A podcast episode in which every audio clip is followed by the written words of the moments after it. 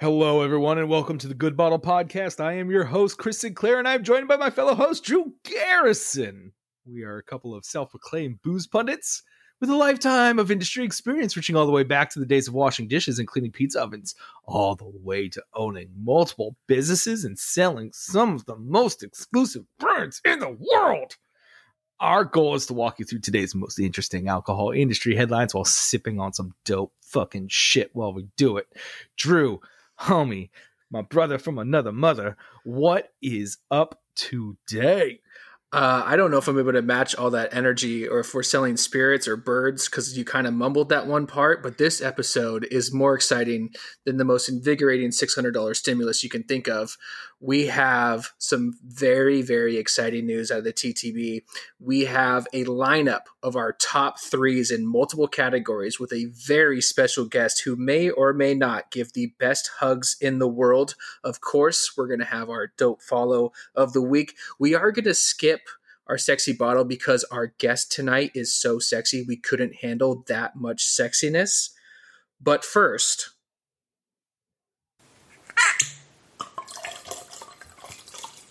our guest tonight is the project launch manager, quote unquote, head of education for Future Bars down in San Francisco. His name is Jayson Wilde. Jayson, thank you so much for coming on the show tonight. Thank you, thank you. Hi, hi, everybody. Hey, hey, what's going on? And we got to start it off. Jayson, what are you drinking? Right now, I'm actually drinking one of my top three. Should I dare say it, or should I hold out for a second? Um, I say you say it. I say you say it Yeah. too. Well, Just go for it. Um, I am currently sipping on the 2017 Rey Campero Araqueño Mezcal. Oh, I've been waiting to get this bottle because I, I feel like it's one of those things that I've uh, I've got uh, the opportunity to taste a lot of the uh, Rey Campero lineup, but I've never been able to taste Araqueño. Every single time like somebody comes by and taste me on it, it's just like, oh yeah, we don't have that one because you know like it's so limited, we never find it. So I saw it and had to have it. That's that, That- and, uh, it's amazing.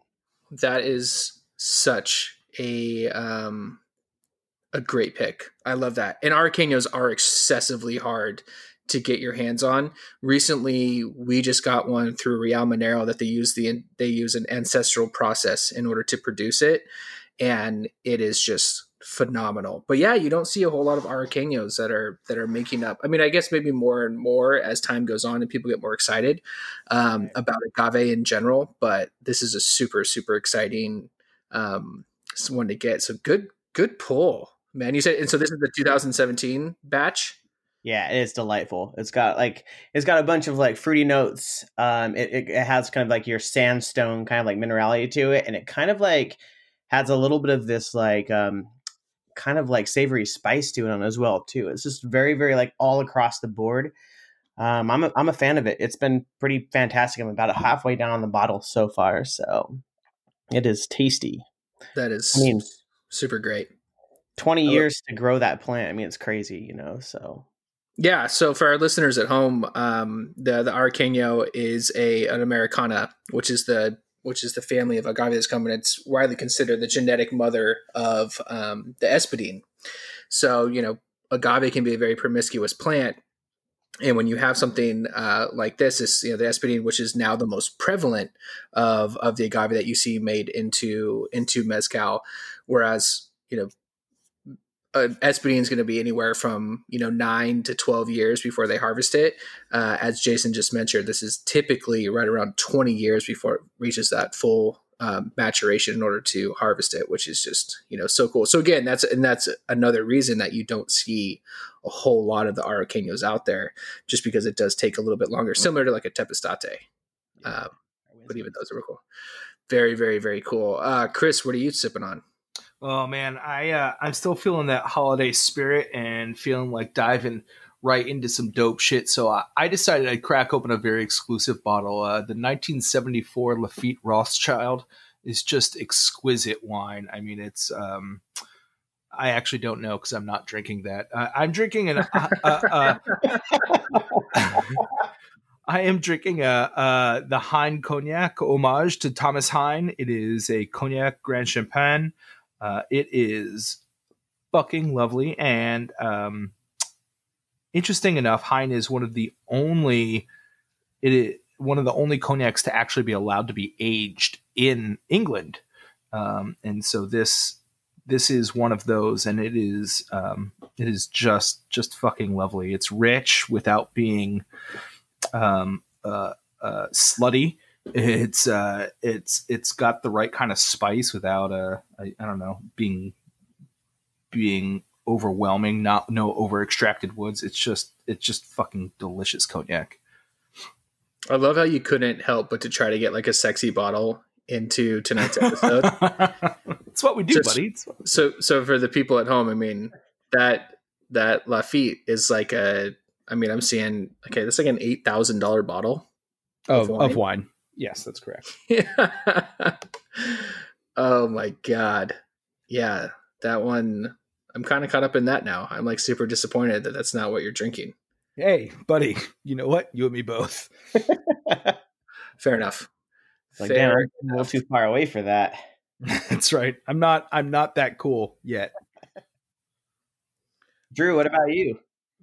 Um, I am drinking some of the Black Tot 50th anniversary rum, and yeah, this is a this is a new new rum to the portfolio that lasted for about two days before it was completely sold out.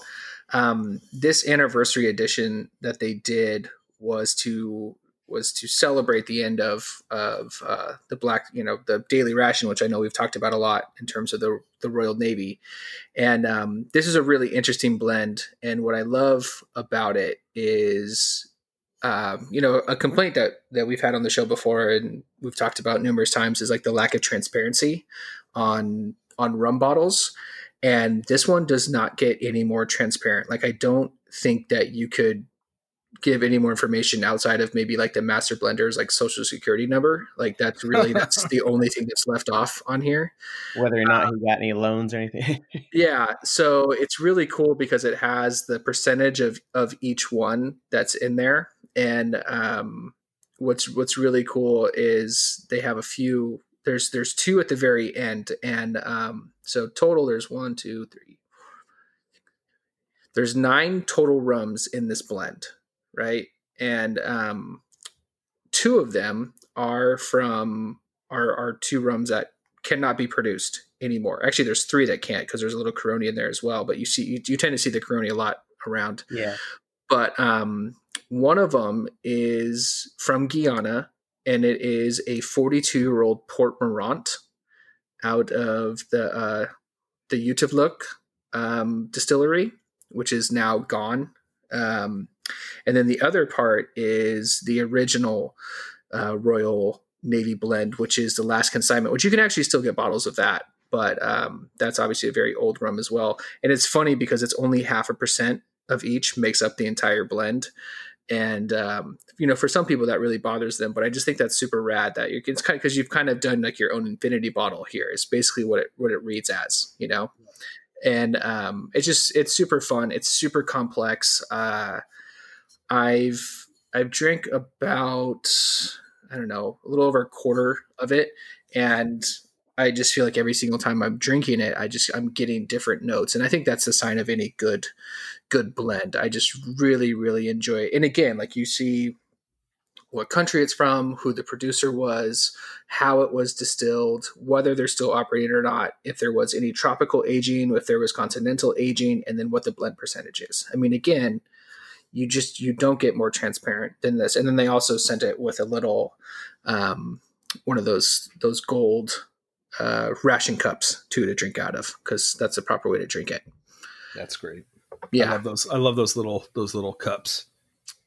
yeah there's they're super fun and um and again i i'm i'm a big proponent of you know all my drink vessel needs to do is hold liquid and then it works for me i don't i don't need a whole lot more than that um but in this situation i'm like okay let's let's put it in the let's put it in the uh in the ration cup so And it drinks that much better, right? it does. It totally opens it up. Um, there's something about that copper in the in the Oh, no, it's Just like the mule mug. There you go. yeah, it's just totally fucking ridiculous. Um, so yeah, that's that is what uh what I'm what I'm sipping on. But I think it's I think it's time to uh, hear our opinion on facts that we've heard from reputable sources.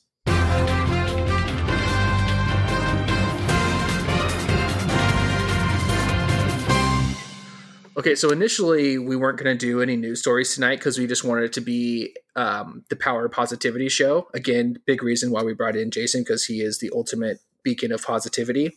But then the universe gifted us the most amazing news. And as you guys know, over the past nine months, not a whole lot of great news, but this stuff is is amazing. So, per the TTB newsletter, which is the uh, government body that is regulating all labeling and a lot of our alcohol laws within within the U.S. They just released that on December 29th, so tomorrow they will publish the final rule in the Federal Register that, among other things, amends TTB's regulations that govern wine and spirit containers by adding seven new standards of fill for wine and distilled spirits. These new container sizes consist of for wine 355 milliliter 250 milliliter and 200 milliliter and then for distilled spirits 1.8 liters 900 milliliters 720 milliliters and the sought after, most coveted size in me and Chris's life the 700 milliliter. The new container sizes will provide bottlers with flexibility by allowing the use of added container sizes and facilitate the movement of goods in domestic and international commerce while also providing consumers broader purchasing options. Chris, when I sent this to you today, what was your initial reaction? Uh, I my first reaction was like, "Fuck, Drew is going to make me read a bunch of TTB bullshit," and I was really frightened. Uh, and as I was sitting on the toilet, uh, reading reading this, I opened it up and I saw the headline, and I scrolled down, and I damn near jumped off of of the pot in glee and joy when I read that 700 ml is finally fucking approved. We get to drink so much more dope shit. I'm so excited. Yeah, totally, totally agree. Uh, Jayson, I know that you saw this earlier as well. What what were some of your thoughts when you saw the news?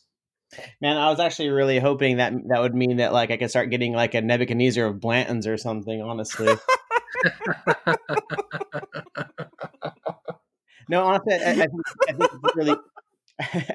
I think it's really exciting. I mean, honestly, the, the, the opportunity to get more stuff than we we imagined is is pretty cool. Um, the one thing that kind of interests me uh, is that is I wish you know we were talking about transparency earlier and how important and how cool that is for bottles, but man, I kind of wish there wasn't that much transparency when it came to like a TTB knowing exactly what's in every product because that keeps us also from getting um, cool shit that companies don't want to give us because they they don't want to uh, disclose their their actual recipes.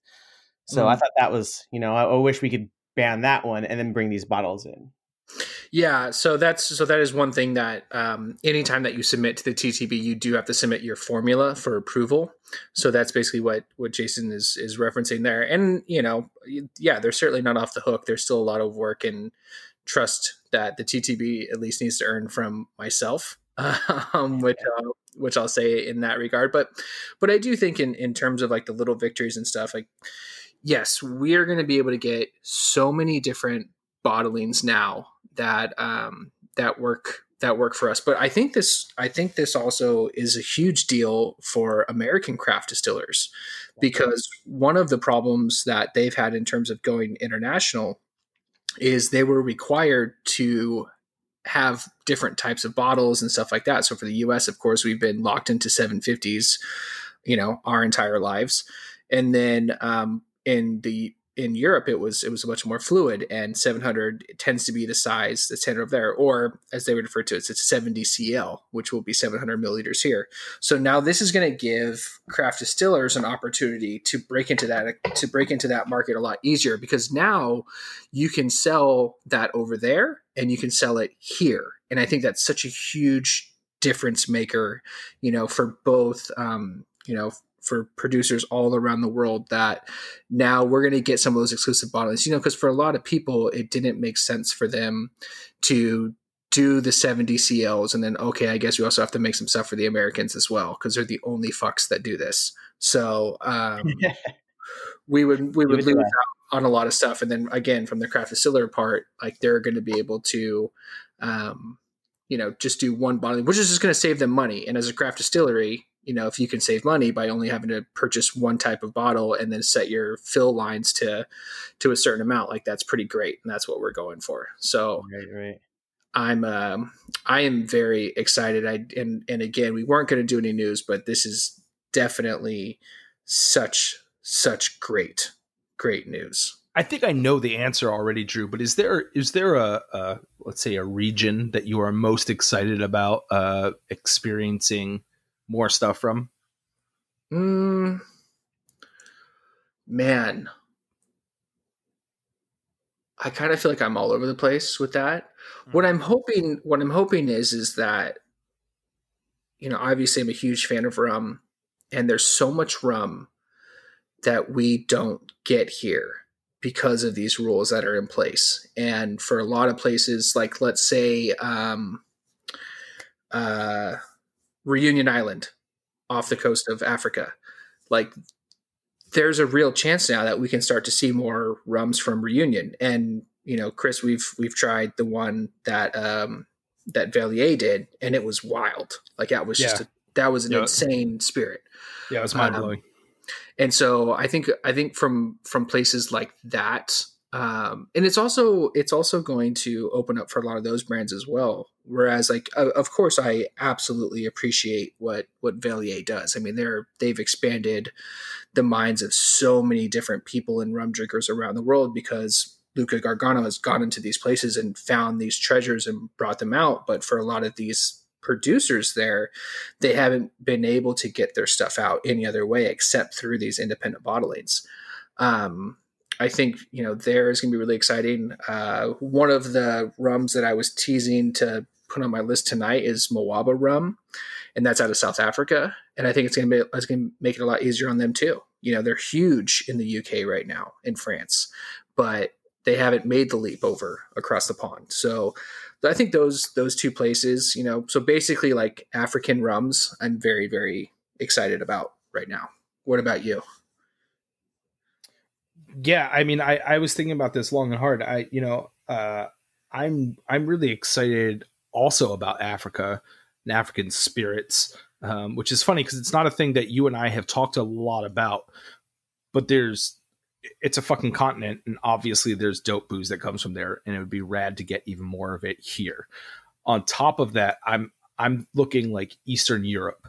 I'm really excited about seeing some of the shit coming out of like Eurasia, um, and and what we can find from these small producers in war torn countries that you know might finally given the the surge of money from American dollars start my start making maybe a lot more and might be able to like build up and we might get some really rad shit that we just haven't had a chance to get over here. I mean, Chris, if you want some weird Eastern European stuff, I don't know why we're not taking a deeper dive on my portfolio, but whatever. Because uh, I got it. Um, well, uh, Jayson, what about you? Is there any particular place that you're very excited about? Man, I think you guys are kind of hitting the, the nail on the head with it. Honestly, I know there's some really like cool gin companies out of Australia that like haven't shipped over this way as well. That I wouldn't mind kind of getting my hands on.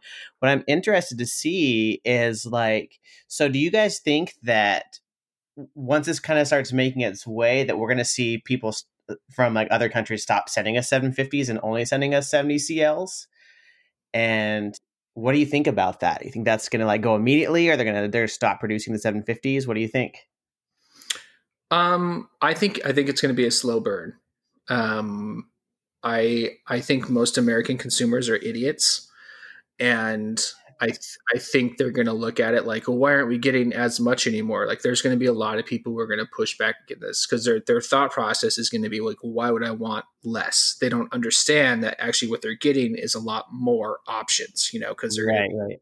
they're going to use their stuff. I mean, I, I just I think depending on the companies and stuff, they'll probably still do pre- predominantly 750 i think that's a market segment that they don't want to lose and they have so many systems in place to support that that'll probably continue.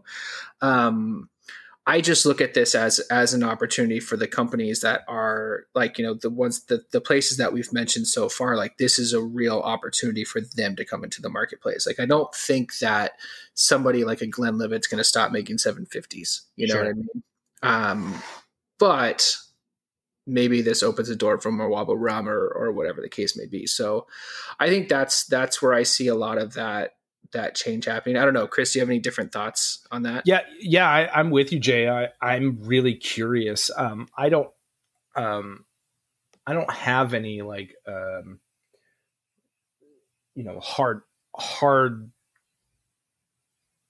thought out like uh, um, conjecture on on what what will happen. But I'm really I'm really curious about you know bar culture.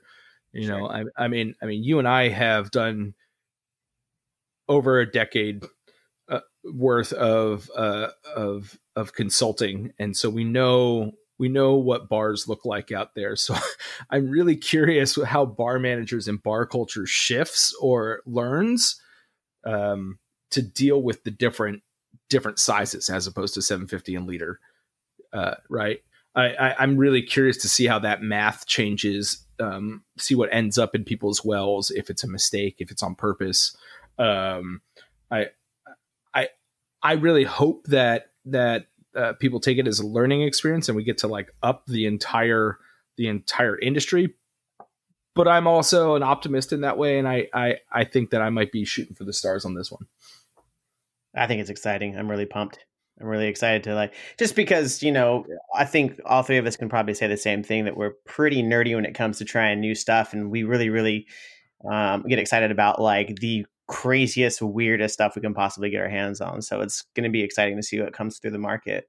Yeah, man, it's like watching porn. You know, it's like eventually you just get tired of watching fucking missionary. You need to see someone getting knocked out by the by the dumpster, and uh, I don't know what else you got. I don't, A lot of different scenarios need to play out, you know. Like I need That's some right. I need some backstory for these stories now. I Like, do. I need I need like emotional manipulation, um, you know, and someone who just like can't can't resist. No matter what they do, they lose. So they might as well. I don't, I don't know. I think you might have to take a twisted tea to the face or something. Oh jeez. And that would have been a much better, like more exciting than a twisted tea to the face. Damn it. You know, just to- for the record, I'm also drinking one of these like sparkling Izze's. Man, these things are fucking incredible. Dude, I've never black- drank these before. The black cherry is my favorite. Oh man, I'm on that apple, and it's just like I could crush like the entire case of these things and probably like wind up with like the worst shits in my life. But it would be, I think it might be worth it. Yeah, you might go into diabetic coma, but I mean, fuck it. Hey, it says no added sugar, so That's good for Add, you. I, I think added is the is the important word there. I mean the label is pretty transparent if you look at it. Oh my god. You know who's dope? Them over there. Are we doing our dope follows already? Or did you Oh the wrong no, button? I hit the wrong button. What button am I Oh looking my god. You're looking for the for our transition button. Hey, look, I found it. Yo. Uh. Talk about awkward transitions. God, the best part about that was like how you promised both of us that you were going to be on top of it for this episode.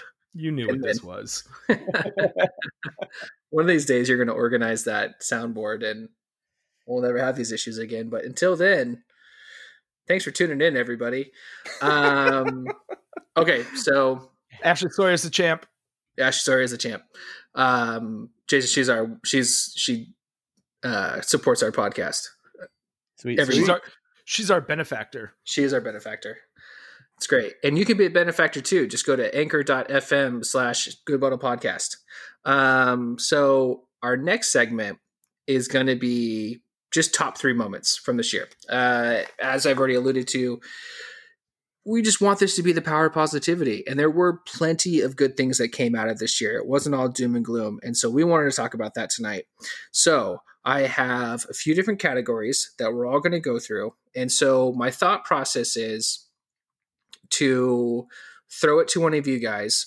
What I want you to do is I want you to read off your either two, three, maybe four top things of that show. Give a little bit of description on them, and then if there's things that we need to discuss further, we'll discuss further after that. So I want you to run through your entire list first, and then we'll circle back on um, if if either one of the other two people have anything to add on. So you guys get it, Wait, are okay, but of each topic. So you're gonna you're gonna say, hey, right? this So we're gonna so we're gonna start with media outlets. Okay. Okay. So so media outlets could be anything. It could be books, podcasts, shows, whatever. Um, it doesn't have to be related to our industry. I have a feeling it's probably going to be related to our industry. So, Chris, what were your top three media outlets? And now a- another caveat here is you didn't have it didn't have to come out this year. You just had to discover it this year. Yeah. So, um, because a lot of us had a lot more free time than usual, so a lot of new things were discovered this year. Um, okay, so what was your what were your three media outlets? This Okay, year? in in no particular order, uh, I I'm going to say I listened to a lot of Crooked Media podcasts this year. Um, they are a progressive media uh, uh, organization. Uh, in a and their goal is to counteract the ratcheting to the right uh, for a lot of media and just uh, provide provide a factual and alternative um, we'll say uh, bend to to media and they've they've got all sorts of it's not just a single podcast they they have a whole line whole line a whole range there. That's the word i'm looking for. Uh, a range of podcasts and shows and things that they support. Uh, it's pretty pretty fantastic. Kept me educated kept me entertained um, gave, gave me a lot to think about even if i didn't agree with all of it. Um, i i was a huge fan. Number two would be the republishing of the Bon Vivant's Companion, the newest newest edition. Bon Vivant's Companion is uh, the the famed uh, Jerry Thomas book, uh, traditionally published in a red cover and a blue cover. Um, one being the first edition, second one being the second edition. Uh, actually, I think I have that mixed up. I think blue is the first edition, red is the second edition anyway, uh, uh, this is now a green hardcover book put out by um, by uh, Cocktail Kingdom, which is you know where they started was with books, and it's got a beautiful um, uh, prologue. It's got a great introduction. The book is is maybe doubled, tripled in size. They took both both editions, put them together in a single publication. They've got a ton of footnotes. It's really, really lovely. Um, it's it's as as a true cocktail nerd, it's one of my favorite things that I've read all year, um, at least in terms of the bar world. And then thirdly, I'm gonna have to say HBO Max. I uh, I've been I've been glued to my TV all fucking year because what the fuck else are you gonna do, right? So um, that, that's they they put out a lot of really really fantastic uh fantastic media this year and I've uh I applaud them for it. Thank you HBO Max. I have to agree with that. I just recently got on that on that train, and I cannot believe like I'm like four days in, so I get it. There is a lot. There's a lot to consume there. A ton of fucking content, man. so much content. We're gonna make sure to definitely give HBO Max a shout out on our Instagram. Hopefully they can get they can get some more subscribers because of us. Yeah, I'm sure they, generous. I'm sure they can use the boost. Speak, Get the, speaking uh, of that, get the podcast bump. yeah, get that, get that. They need it badly.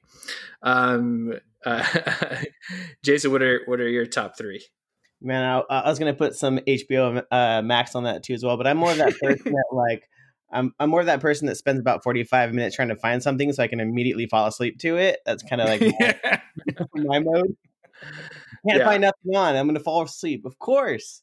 Um, for me, I would say um, as far as a podcast, there's a podcast called "This Podcast Will Kill You." I actually like started listening to this because of my wife, Kayla. She uh, she started My listening. wife. She's out there somewhere. I'm surprised she's not yelling at me yet. Uh, no, I'm just kidding. Um, There she, she is. uh, yeah there she is she she started listening to it and basically what they do is they go over a bunch of um, just pandemics, diseases, all types of crazy stuff. And they start talking about like where it originated, how it got cured, what's going on with it. And they actually ended up starting it with, um, or I started listening to it with with the pandemic stuff with the COVID, and it was actually really like soothing because they talked about like facts about it. So it was like it became less scary after like listening to it, you know. So it was like right in the beginning when we started getting into it. Yeah, that one was really really cool. Um, I'm a huge fan of uh, this little. Uh, You can find them on Instagram. They're called the Hard Times, and essentially what it is is like um, it's like the onion of the subculture. So like punk, goth, metal. So there's just a bunch of like little uh, little like funny like uh, articles about this and that with regarding like the music scene. Um, and some things that go along with like like politics and stuff. Like one of the the funniest headlines. I'll, I'll just read a couple for you. Um, one of them is Donald Trump demands Billie Holiday change name to Billy Christmas. That's really good. MIT physicists describe a theoretical fifth Loko. oh my god. And then uh, one of my last, uh, one of the last other ones, it's like super true, is cash only bar. Coincidentally, also seven dollar ATM fee bar, which is like so fucking true. um, that's the second one, and then I would say the third one is just kind of more work related. It's not really exciting at all, but it's called.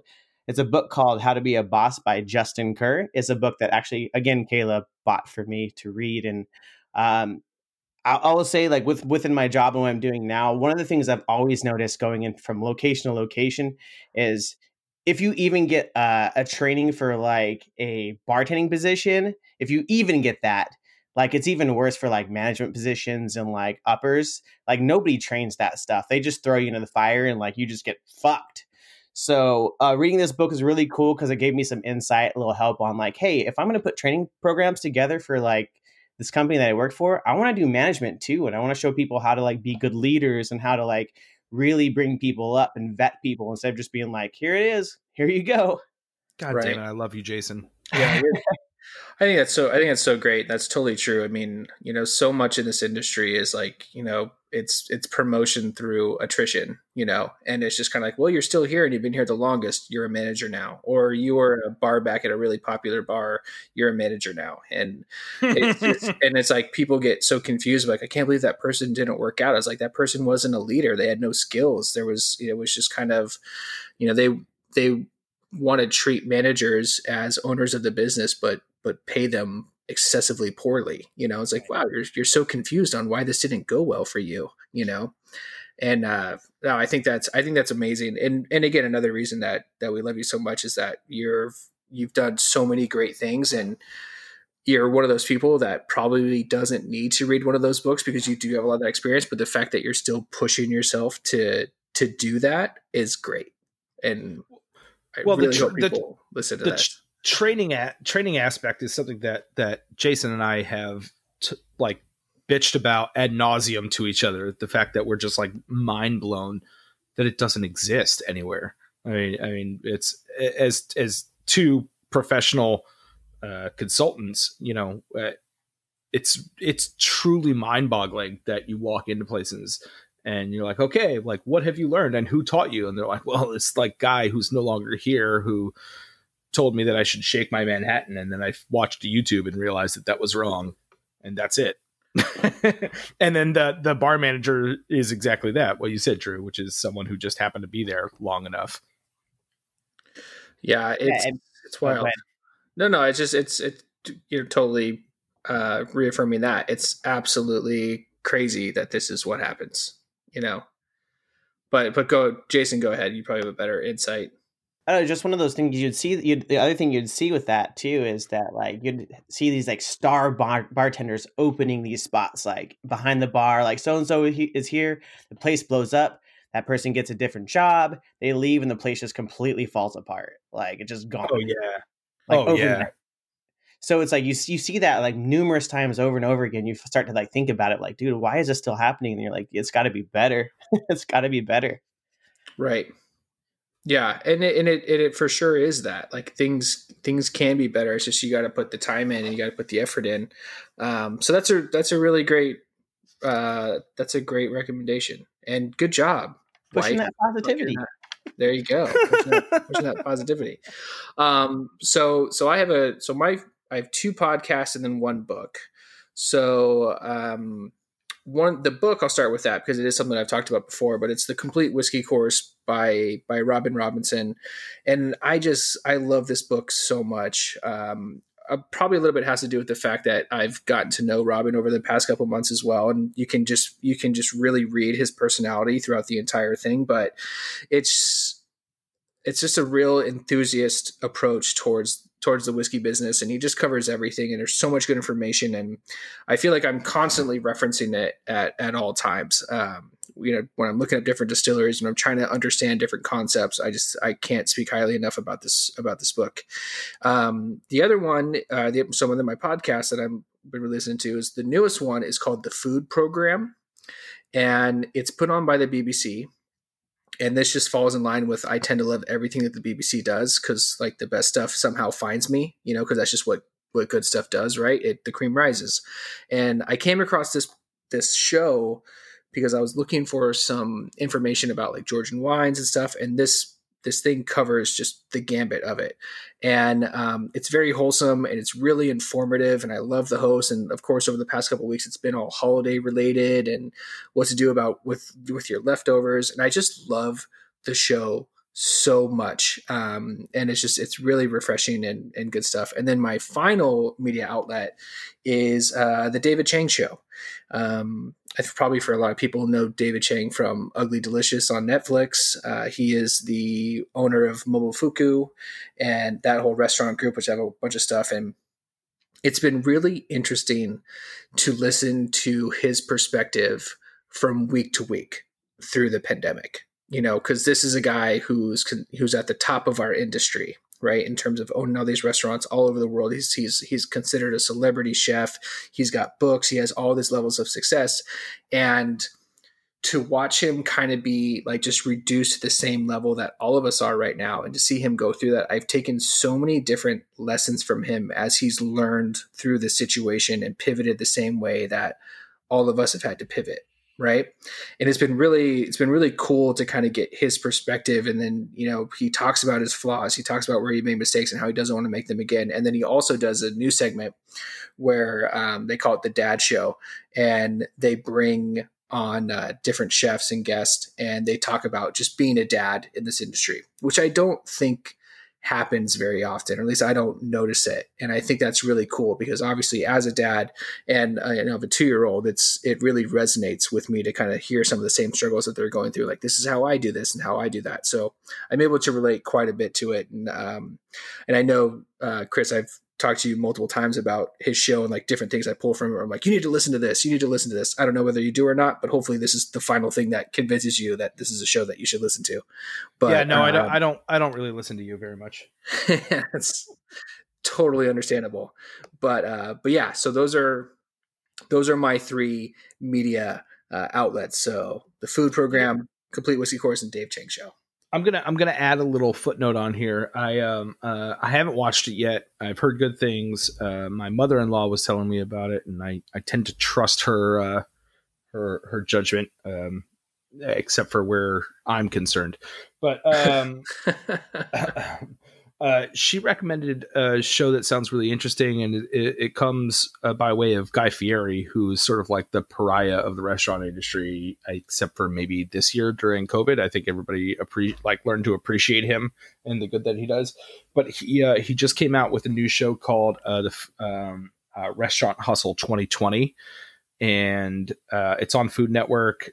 and it's all about restaurants pivoting and trying to make it during 2020 um, so that I think I think that's a pretty cool thing. And if somebody's going to do it the right way, I think that that he he has the ability, he has the resources to be able to really shine shine a dope light on on what everybody's going through. That's um that's awesome. And yeah, I mean Guy Fieri is uh is amazing for all the things that he's done even before and he's finally getting some some credit for it.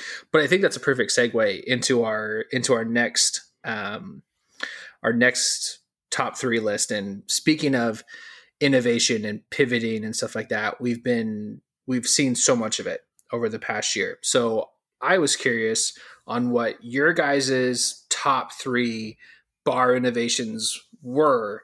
Um, and uh, so, Jayson, you said that you yeah you had one, but it's a big one. So, what was what was the bar innovation that you saw that you're like, this is amazing?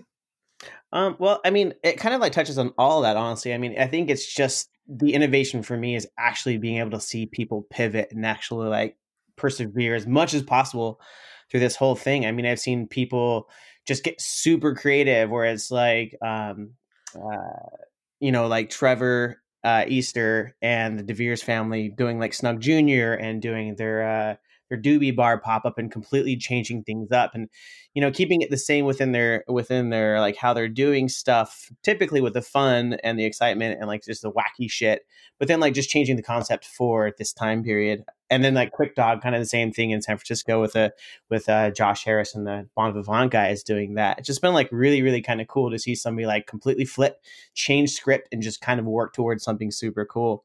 Um I'm loving this whole takeout thing. Um, I hope it. I hope we can continue with it as we go. You know, just being able to like offer like some cocktails on the way out. You know, if you're like going, you're eating dinner at a spot and you can take cocktails home to enjoy. You know, next to the fire outside in the backyard or whatever. I think it's really cool, and I'm hoping that like you know that gives a chance to bring like crowlers and do crowd like canned cocktails and like awesome flasks and stuff like that. I think it's just a really really cool way to um, to kind of push yourself a little further the outdoor outdoor dining has been great, but it comes with a bunch of flaws as well too. I mean, it's it's kind of a cool concept, especially in San Francisco because we don't really see that very often. So seeing people build all these like parklets, like we've done them too, um, has been like r- kind of like scary but exciting at the same time. Like getting out and like making cocktails again and like um, serving tables. But I mean, it's risky. You know, there's a lot of like negativity towards it as well too. People not following rules. But overall, just like seeing everybody like kind of band together a little bit more and you know um, try to push the community and help each other. And i see a lot of shout outs to from one spot to another or you know chefs coming in and doing like takeovers for you know outdoor outdoor dining. It's just been really like a cool thing to see with the community i'd say. Yeah i think that you know to your point about like the outside stuff like really doing these extravagant outdoor seating arrangements where you're just kind of like, oh, you just kind of built like a mini indoor outdoor. Right, right. looks like, which is a little strange, but again, these are strange times, and and absolutely, I mean, this is this the. I, I think it you really kind of encompassed everything. You know, it's it's all this different stuff and all these different things that people have had to do um, has been amazing. Chris, what about you? What are some of what are some of the, do you have any specific samples? oh yeah, uh, Jay actually stole two of mine, so you know, fucking thanks, Jayson. Jesus, uh, fucking quick, uh, Trick Dog was definitely one of them, and um, uh, less Doobie Bar for me, and more Snug Junior. Sure. Uh, um, which is still Devere's family, still Trevor. Um, Snug Junior, just a brilliant pivot, something that just happened out of necessity, um, and as like a quirky idea where. Uh, for those of you who don't know, a local Irish pub decided to start making fast food um, just better than any of the fast food places. So they literally stole all the ideas from all your favorite fast food places and just make them more dope. And they're it's like there's they're not hiding it. They like they're very proud of the fact that they're like stealing from Carl's Jr. and from fucking McDonald's and from you know In and Out and fucking everywhere. Um, yeah. And and I will say the food is fucking delicious. It's a great burger. Uh, it's it's it's an amazing fucking burger. I everyone they're right down the street from us uh, at Good Bottle, and it is lightweight dangerous. You know, I gotta I gotta say, like the burger's great, but the thing that I think they nailed is actually like making their fries taste good to go because that's like a fucking hard task. Like, it is a hard task. Fries is like the worst, but you get their fries and they're they're plentiful too. Like they don't fuck around; they give you a good amount of fries. You know, that's very, very true. Um, yeah. And the my third is actually the the design concepts that I've seen come out of Europe, like uh, out of London and uh, Barcelona. Like the the the way that they've invested in their outdoor areas here in the U.S., especially in California, everything's so fucking expensive. So we just like we make it work the best that we can, which pretty much means like building a wooden structure and like some sort of roof out there. But um, in Europe, you know, we've seen like bubbles, we've seen uh, people import and like build greenhouses. Uh, we've seen people uh, take over houseboats and like put, you know, all sorts of shit. Just really, really pushing this concept of not inside a restaurant, inside four walls and a roof to the limits. It's just been it's just been stunning to watch. And as someone who loves uh, interior design, who lo- who loves architecture and and design in general, that's probably been my the most fun for me is really watching people uh, just go without limits on their on their brain and just like push the envelope as far as they can and see how well it gets received. Yeah. No, I think that it's it's totally totally true. We we just throw up tents here, you know, we're like done. But uh no, that's good. Uh you know it's it's funny like and it's probably because it's so close to home for all of us, but you know, I definitely had the Devere's Snug Junior Doobie Brother or Doobie Bar on on my list as well. I will add an additional thing to that. They recently bottled their own rum with the um, Fucking insanely good. Oh, yeah, that banana rum. the banana, Banana rum. rum is stupid good. Yeah, and I I bought three bottles of it, so um, I'm I'm a believer in, in that rum. It's so delicious. I really, really, really enjoy it. So, um, so I was very, very, very, you know, happy just to kind of see them continue to do that. And I and I they're not done. Like they're going to have to continue to to pivot and all that stuff.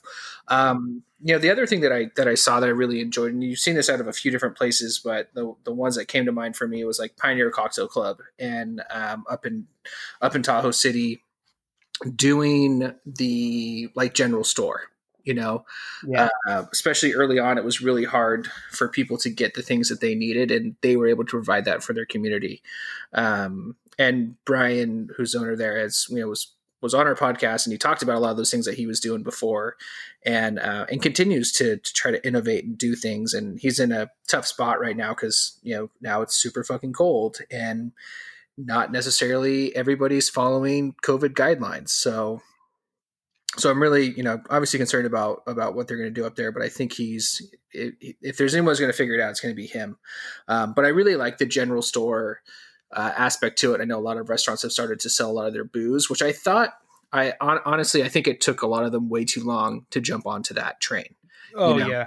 Oh yeah. Like I, I just I, I think a lot of people looked at it. They're like, no, that's just one more thing that we have to do. Like we know cocktails, let's do to go cocktails. And I think everybody just waited way too long. They should have been selling bottles from from day one. But um, they finally embrace that, and it's good to see. And if I, I like the people who are selling like fresh made pasta and stuff like that. Like I know um, uh, there's a few places in Sacramento that are doing that, which I think is really great.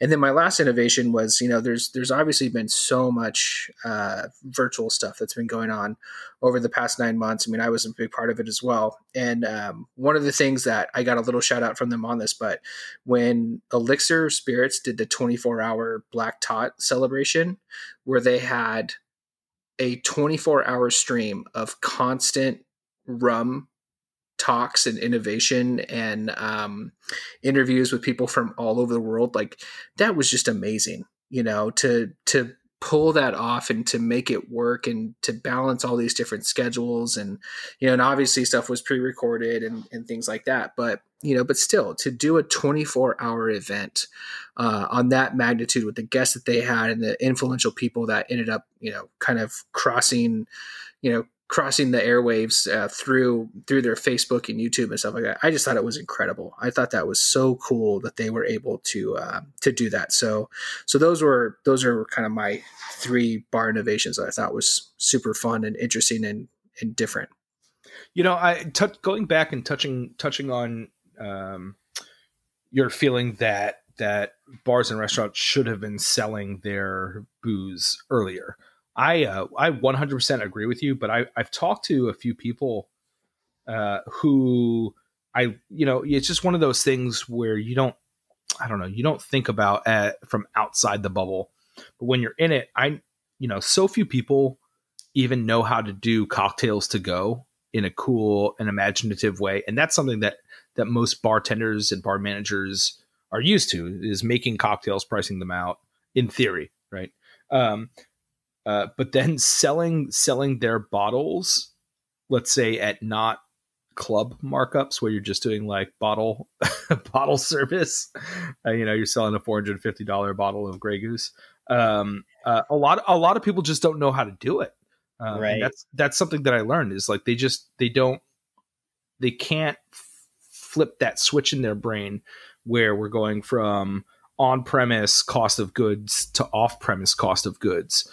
You know, and and how that retail part works. Um, and, and I, I've definitely witnessed it. I've talked to a few people, um, but it's always funny, you know, that that ego still exists even in this time where people are like, no, no, no, it's fine, it's fine. I'll figure it out. I'll figure it out. And you're like, I can, I can explain to you how to do this like right now. And they're like, no, no, no, no I'm good. I'm good. I'm good. I'm like, I won't charge you. Yeah. It's really easy. You just do this math. And they're like, no, no, no, no, I'm fine. And then like, and then like two weeks later, they're like, well, you, you explained it and can you can you send that back to me again like, yeah yeah sure i want you to survive i want you to do well here's the math it's really not hard straight up one of the most important things to being like a boss or manager in any spectrum is to know when to ask for fucking help. Like search for that shit. You know, like uh, we all we all do things together. We all share each other tidbits, like you do with like you're talking about right now. And it's like so important to like keep pushing that. You know, like dude, we all need a little help. Like I, lo- I love helping people. I love pat some good information or sharing good books and stuff like that to push them. You know. dude my my my business none of my businesses would have survived thus far especially this year had it not been for you know one or two pieces of sage advice if not just like a lifelong desire for learning and seeking people out who i can like i can steal shit from you know and who and people who are like glad to like give it right yeah. um as long as you always give you know you you you know pay your respect where it's due. Um uh, but the, like this year like going into retail much less going into retail during fucking covid it's been nuts. You know there's i wouldn't there's no way i would have survived had i not gotten like some great advice and people i could actually learn from uh this year. No, I think that's I think that's totally true, and and and to kind of come back to one of the things I learned from the from the Dave Chang show, it was like you have to be willing to blow things up when it's not going to work, you know. And I think a lot of people didn't want to blow up their own ideas; they wanted to stick with it, they wanted to keep going. It was like, no, blow it up and start over, start selling bottles, get out of your comfort zone and do something different because like this this program as you see it is is not working. And i was having a conversation today with with a fine dining restaurant that they're they're done with the concept. It's not coming back for them even if it comes back to fully you know if, best case scenario we're completely open by august they're like we're done with that concept. We're completely moving on. We're doing a different thing that's going to be a lot make us a lot more flexible and so we're never vulnerable like this again you know? Because the. I- are they local? Yes here in sacramento Ooh, Yeah. I'm gonna once we're off air, I'm gonna ask you. we'll talk about we'll talk about it after. Um, okay, let's keep this gravy train going. So we have two topics left. We're pushing the hour mark, but I know you guys are so entertained that you're totally okay. Hey man, it. it's our last episode of the year. Uh, you're not going to hear from us for for at least a couple weeks while Drew and I figure some shit out that makes this better. You know, like Chris learning how to fucking do the soundboard properly. Uh, so uh, hang in there a little bit more. Plus, you got Jayson Wilde. So you know what's Yeah. not to love about this. So fucking Yeah. deal with it. Okay, all right. So so we're gonna do our um our top three boozes. Now this uh, that's uh, Boozai. Thank you. Bullseye. Yeah. So this, I, I'll say for myself, this was a very hard list to do, um, and especially to keep it to three, especially to not look like a complete homer for my own stuff. and then, I mean, I have things like I have things written in and then scratched out, and then like they're they're definitely not. Um, they're not in any particular order. Chris, it took you a while to figure out your third one. Jayson, I don't know what your process was. I mean, we've already discussed one of them, but um, uh, this this was this was hard. So this is, and there's going to be something I forget about that I'll remember tomorrow. I'll be like, God, I should have said that one because there's just there has been a lot of cool stuff that's come out over the past year, and um, and we also have very very different experiences where Chris and I continued to try all the craziest things in the world, and Jayson was trying to burn back bars. So uh, it was we had much different situations in terms of what we were exposed to. Uh, but but Jayson, outside of the Rey Campero Araqueño, what what were your two other top spirits this year? Um, for the weird category, um, I would say uh, my favorite thing from the weird category this year was the Nixta that uh, that um, maize liqueur. Yeah. Yes. super fucking weird. Um, you know, you taste it next to the Abasolo uh, whiskey, and you can kind of get the, the you get the hint, you get that backbone of that whiskey in there, but it just has like this this like. I haven't had a bottle like this that I've been like, oh, I want to fuck with this like immediately, and that was one of those ones. Was like, oh shit, this is weird. Like I want to sip out of the bottle and just sit on the couch with it. Like it's just a it's just so interesting. It's almost like a sweet corn nut liqueur in a weird way. I'd say I'd definitely go for barbecue if we're going for flavors. Um, and then my second for like something that is an obvious pick for me, I'm a big Scotch lover, and this year was the uh, Tobermory 12 year port pipe. Uh, I love you. I fucking love you so hard. Oh, I love you so much. Uh, incredible. It is. I.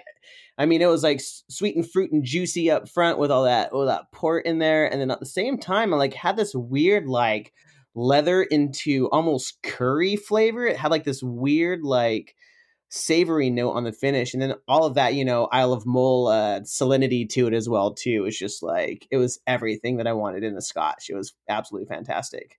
also, um, can can we can we talk about how exciting it is to get Toby tw- twelve back into the states again? So fucking awesome. I mean, it's been gone for like what, almost uh, like a year and a half or so, or two years almost.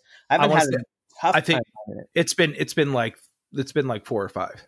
Damn, that makes sense. Yeah. Yeah, I think people just had some backstock because it was really approachable for so long, and people who knew what Tobermory was, they had it, and they knew like maybe some people were in in the know that they knew what was going on. Also, bars tend to hold on to shit like that longer, Right. Right. rather than like retail. Um, but yeah, I'm. I mean, as soon as Toby came back, the the Toby twelve came back, I fucking I bought a case. I was like, yep, that's coming. In immediately.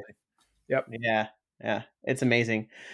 Um, and uh, have you guys noticed too, like how everybody's really upping their game on like packaging these days? Like I, think feel you, a you have of to. rebranding. Yeah, you, you you have to. I think there's um you know, there's just there's so many options out there. And um that that's where all that's where that first impression is made, right? Right. So with more often not, I mean, more. I mean, even even now at this at this point in my life, where like I have a pretty decent amount of education when it comes to spirits and wines and stuff like that, and and I and I lean on my peers who have who have more knowledge and stuff like that. I'm constantly trying to learn. Like just a week and a half ago, I was looking at a bottle and I was like, "That's a cool label. I'm going to buy it." Like that is I got reduced to 21 year old Drew because I was like, that's a cool looking bottle. And it's what's funny is that it ended up, uh, and I think Chris, we, we talked about it. Like it was that, it was that wine from um, Washington, but the way they had the label set up is like, it looked like it was part of like, uh, it looked like it was a French wine because how they had it labeled and where everything was. I was like, oh, that's a French wine. I, I've been learning about that. And it was just it had a cool color sequence on it. And it's like, and it, it was a pretty label. So I, I totally get it. Like it's just because it, it doesn't matter if you're, you know, brand new or somewhat seasoned. It's like sometimes a cool label is gonna get you. You know. hey man it's part of the it's part of the the whole spiel right it's uh it's you know that that guy you might know might have a great personality but you won't know it because he's uh you know he's just not that attractive and you just don't uh you don't give a fuck and so he can stand over there in the corner for all you care and that's it uh, um you know but there's there's other you know there's there's other cool guys you know that are real pretty you know like that uh that um uh Ugh, it's killing me. Damn it. There goes my joke.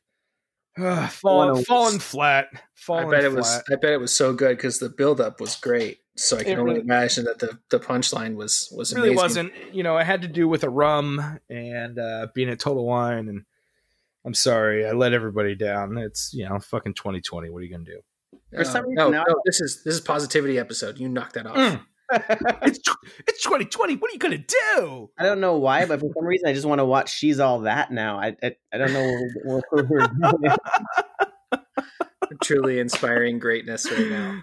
Um, okay, Chris, what are what are your three boozes? Holy moly! I, I've actually got four, and I feel like it's um I feel like I'm still fucking this up. I feel like I'm like someone's asking me to choose between my mom and my dad, which you know, still my dad, but it's fine.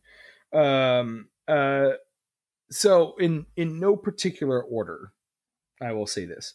Um, this year I have consumed a veritable fuckload of booze, uh, so much so that my doctor told me to calm the fuck down. Um, um, I I get brought to to our store an insane amount of alcohol on on a weekly basis. Um, and so much of it is just fucking spectacular and even more of it is just great. Um, and so this was really really hard for me. Um, in no particular order. Um, highland park 21 year. Um, um, i mean no no real special finish on it. I mean it's just 21 years highland park exquisite. I mean it is just exquisite. It's what if you don't if you've never had scotch and you watch movies where people drink scotch and you're like this is what scotch should be that's what fucking scotch should be. Like that's like that that that caricature of scotch. You're like this is this is what i've been assuming i've been drinking all these years it's just pristine. It's fucking lovely. Highland park is an amazing distillery and they just do an amazing job. In 21 years that far north it just ages so well and that that damn scotch is is i'm like drooling talking about it. Um um one on the fun spectrum uh yvonne uh who who works with us at good bottle um was on a search from the beginning of the year. He's like, dog, we got to get this aguardiente. He didn't even remember what it was at first, and then we found it. Uh, this Cristal Aguardiente is just dope booze. It's cheap. It's fucking rad. It's like a, it's it's from Colombia. Uh, it comes in a really shitty bottle with shitty packaging that makes you kind of love it even more. Um, sort of like that, like rum fire label, you know, like where you just yeah. it's so bad, but you're like, I see you, I love you, we're good. and uh, you found the bottle. You found the bottle. The rum, the rum, fa- the rum fire is definitely like the Guy Fieri of the uh, of the rum world. it is. It is. You're like you joke, and then you're like, oh, all right, I love you. It's fine. We're good. um, but the Cristal Aguardiente, it's like it's like an anise uh sh- sugarcane distillate. It's fucking rad. It's weird.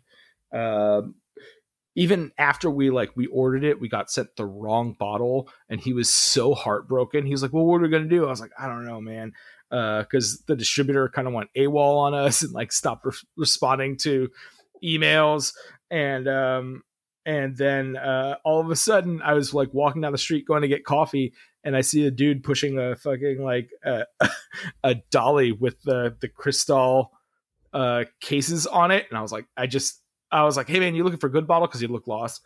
He was like, "Yeah," and I was like, "Oh, it's right down the street." And I just texted Yvonne. I was like, "You're about to be really excited."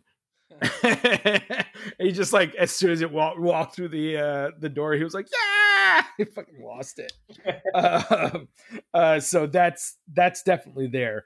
Um, on the uh, highbrow end of booze, um, uh, Forget Chemin 2014 Grand Cru Champagne hands down some of the best champagne I've ever had in my fucking life. Um, uh, it is uh, good champagne is inexplicable, but the only thing I know how to compare it to is is if you've been lucky enough to sleep in or unlucky enough to sleep in like thousand thread count sheets. Um, uh, there's no going back to flannel, right? Like it's just you're like, oh, I've crossed over. I'm done. I can't do this anymore. Flannels, I'm burning this. I'd rather just sleep on the mattress itself and stop pretending and save up. Um, and good champagne is exactly that way. Like you just, you can't go back. It's fucking spectacular. Um, and I feel so happy, Drew, that that's one of the, your moments this year is is you finally got to have good champagne and you admitted just how wrong you were all these years. So I That- totally, I totally was. Yeah. that makes me very happy. Um, and my my final bottle is uh, the Clande Sotol Lupe Lopez Lot One. Oh, nice. Yeah. Yeah. Fucking spectacular, man, and it makes me so sad it's gone. Um, well, it, it will make you happy to know that um, Lupe has joined the new, the new. Um, I'm trying to think of what the right, I guess, collective for the Sotol brand that Ricardo's doing. So Lupe Oh, is still good. part of it. Um, so we'll get more of Lupe's juice because, yes, that band is incredibly talented when it comes to working with Sotol and agave in the great state of I mean, it's just it was so interesting, so strange, and s- like uh, it's one of those things where you like you sip and it's weird enough that you need to keep drinking just to understand it. yeah. um, which is which is almost always my favorite thing on the planet where you're like you just need more. Uh, like okay just a little bit more. All right like that's so weird. I just all right just like a little bit more. Okay another pour me a little bit more. I haven't figured it out yet and then next thing you know the fucking bottle's gone and you can't get lot one anymore Uh, yeah, yeah. I have, a, Um, I have a similar story to that with like a, a rep in San Diego. He, he came in, he was trying to force me on bringing Louis into the bar. So he brought the bottle in and he's like, he puts it on the table and I grab some glassware and he just goes, yeah, just go ahead and pour it yourself. And then I pour like like an ounce and a half of it. He's like, whoa. I was like, well, you told me to pour for myself. that's so amazing. And amazing. COVID happened and then I moved to San Francisco. So well i would say both both groups that you work for probably are they're fine with saying yeah it was for this group right. right, right. That's awesome. Sometimes. Uh, Chris, just so you know, I traded a bottle of whiskey for um, that Lupe Lopez bottle the other day. Actually, you? I, I traded one bottle of, um, God, what is it? What was it? The it was one of the orphan barrels, and I got two bottles of Clande for it, and one of them was the Lupe Lopez. So I Oh, do good. have an I do have an unopened bottle of that. It was Good probably my you. probably my most favorite trade of all time because I just I saw them and I was like, I have this bottle, I'll trade it for these, and they're like, Yep. And I was like, Sweet, worked out great. Is it the Uh, person that I sold my my last lot ones to? Uh, I have no idea. No, you sold him to Todd. I did not. Right. No. Oh, then I don't know. No, I got him. I sold. I traded with uh, Jason Locker. I- Oh, okay. I sold him to, to Colin oh, yes. because Okay. he en- he ended up with like a case of them somehow by like people gifting them to him and like for his yeah, it's ridiculous. I And actually he bought he bought a bottle on his own. I do think I know where, where some more are, so I might be able to track him down. But um, but yeah, that is that is. I actually might have to change my one of my answers now. God damn it! So Um, sorry. Yeah, I'm no. You already said it, so I'm not going to say it. Um, okay, so my three again, and I had the list at one point. I had it at five, and I got it down to three. But um, the first one is the M and H Distillery pomegranate cask. So M and H is the distillery out of Israel, formerly known as Milk and Honey, sometimes still known as Milk and Honey. But pomegranate wine is very big in Israel, and these guys are a completely kosher distillery, so they have to they have to work with kosher related items. And when it comes to wine, a lot of wine doesn't work for them um, that as we know it, or or sherry or anything like that. They do have a sherry cask, but they had to go and like observe the process and make sure that it was all done in a kosher fashion.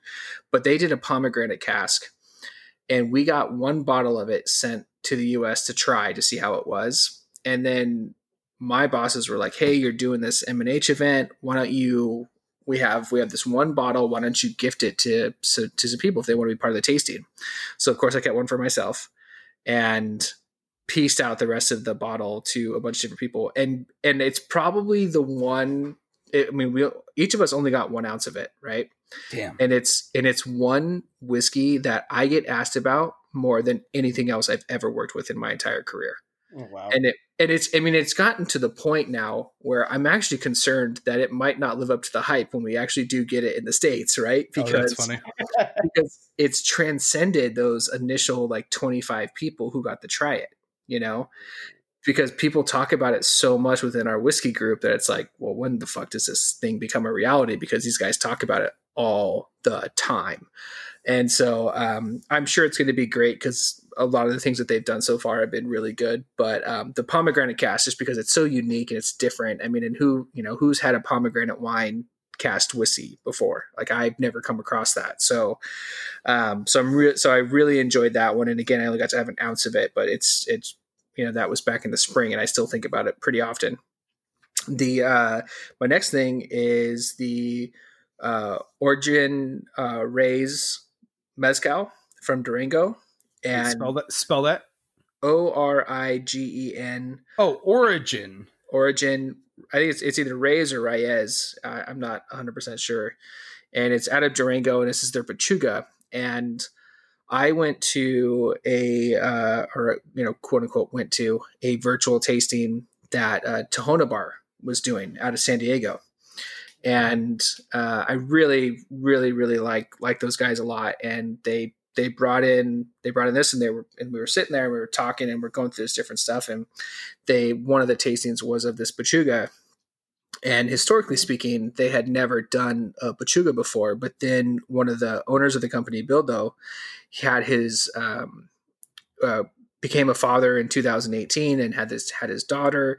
And so they made it for him out of celebration right for the first one and they used um, they used deer because there's like a ton of deer all around Durango, and then they also did this really beautiful incorporation of like different fruits and uh, different types of citrus in there as well, and it just turned into this really really beautiful pechuga. And, and the thing that I've I've come to learn, especially when you start to use a lot of citrus when it comes to pechugas, which is going to be basically an infusion of that mezcal, is they can overwhelm your distillate to the point where it can almost make it like cleaning product like Yeah. you know Right.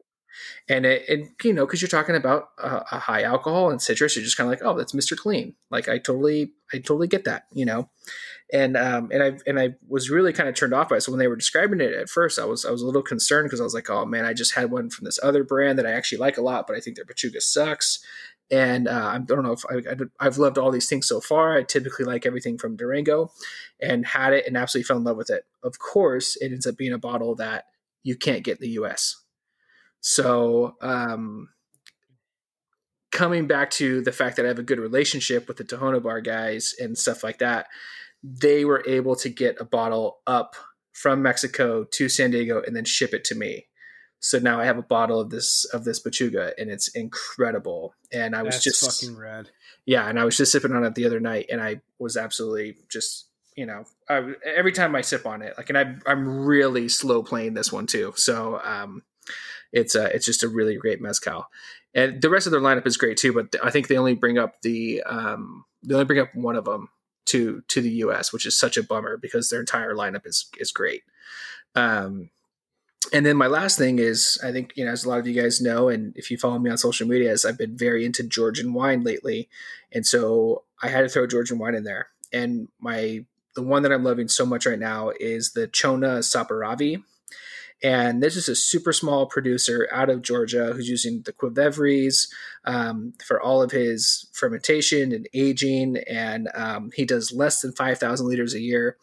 This wine is just an ass kicker. Like it's it's incredibly tannic, and all the tannin comes strictly from the uh, from the great skins themselves. And it's just uh, is kind of like this black dye, essentially, or red dye. You know, grape. Even the pulp is red, and uh, it just you can have one glass and it looks like you've been drinking red wine for like the past six hours. It just immediately stains your teeth. Uh, it's unfiltered. It's you know it's quote unquote natural wine, um, but it is just absolutely phenomenal. I have like bought cases for myself, and I love I I got to see a few people over over the holiday. Not a whole lot, obviously, but um, the ones I introduced to very mixed reactions, which was great. I always love that, right? so um so yeah that's the chona wine the the saperavi which was so so I've got a question for you. How does one spell Chona? I'm, I'm I'm very excited about. So this. he spells it C H O N A. Oh, well, that's boring. I thought it was going to be like some Z's and X's in Or a there. couple X's. There's yeah, there's still um you know, there's still a lot of discovering to go. Like and as I look through a lot of the stuff, um the, some of the ones I haven't pulled the trigger on are the things that I really can't pronounce, you know? And uh and I get a lot of shit for that within my company because they're like, Well, how are you supposed to sell this if you don't if you don't know how to say it? It's like, dude, there's like 17 Z's in this I have no idea how I'm supposed to say this. Like, I'm definitely trying my best at, to get this point across. But I mean, I have like bottles that have zero English on them, you know, so it's it's it's a challenge. But uh, but yeah, this is this is definitely one of the easier ones to say, and, and this was a toss up because you know one of the one of the ones that you carry, Chris, the the Tesva Amber, like that is such a beautiful wine too, and I love that one, and it's it's so unique as well. But I think I, I had to go with the Chona because it's just, I mean, that's what I bought a case of for myself. Um, it's just, it's great, great, great stuff. Uh, but moving on, we're getting into our last top three. I'm starting to lose my voice a little bit. I know people are, we're, we're getting into our most longest episode ever, but of course it's okay because, because Jayson's here. He's going to give us hugs ever. Most longest. Most longest. Yeah, the wheels are coming off for me. Um, Sorry, I've been Top- drinking too, buddy. top three moments of the year so far. Uh, and you- I guess you only have two days left or three days left. But what, Chris? What are your top three moments from this year? Well, I'd be an asshole if I didn't say my daughter's birth. That was a big Uh, one. That was That's a big one. Congrats. Thanks, man. I would. I, I'm gonna put just under that uh, the amount of joy that was brought to me by this, um, and it was completely petty, and it was a level of uh, shit that I can get with, and it just made me the glee in the uncomfortability of all of the surrounding um, uh, happenstances about this. But Rudy Giuliani uh, giving a speech about about um, election fraud in front of the fucking Four Seasons landscaping in between a fucking porn shop and a crematorium, like it was some sort of Bob's Burgers fucking intro. Like hands down, like has brought me so much. Like even today, when I'm saying this, like like I feel like I'm glowing. I feel like I'm walking on air just talking about this, and it uh, it continues to bring me a ridiculous amount of joy, regardless of the fact that it's like incredibly petty. Um, but I'm I'm down for it. It's such Uh, a good story. Uh, uh, what's that? It's such a good story. It's so so good. Um, number three w- is sort of like a gestalt moment. It's less of like a singular moment and more of like a collective moment. Um, but uh, for those of you who know me, know that I'm a cocktail guy. I'm uh, I'm a I'm a spirits guy. Um, sort of first and foremost, and and and mostly out of um, training and out of my environment and how how my career has gone. Um, uh, I've loved wine, I've loved beer, uh, but I've never really that's never really been the focus. It's uh, it just it just never it never took form in that way where you know I went down that sommelier path. So opening the shop, one of my biggest fears was having a fucking whack ass wine selection.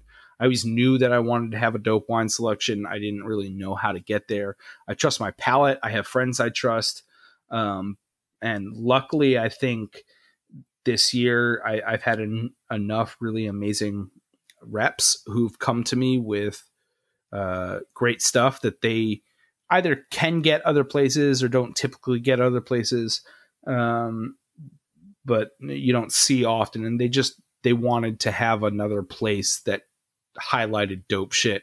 And um, I was incredibly lucky to to be able to drink a lot of dope wine this year. So much so that I even questioned my palate uh, uh, to my partner Emily, and you know, I I'd be like, I don't, you know, sometimes I just I don't know, like, is it me or is like all the wine we've been drinking good?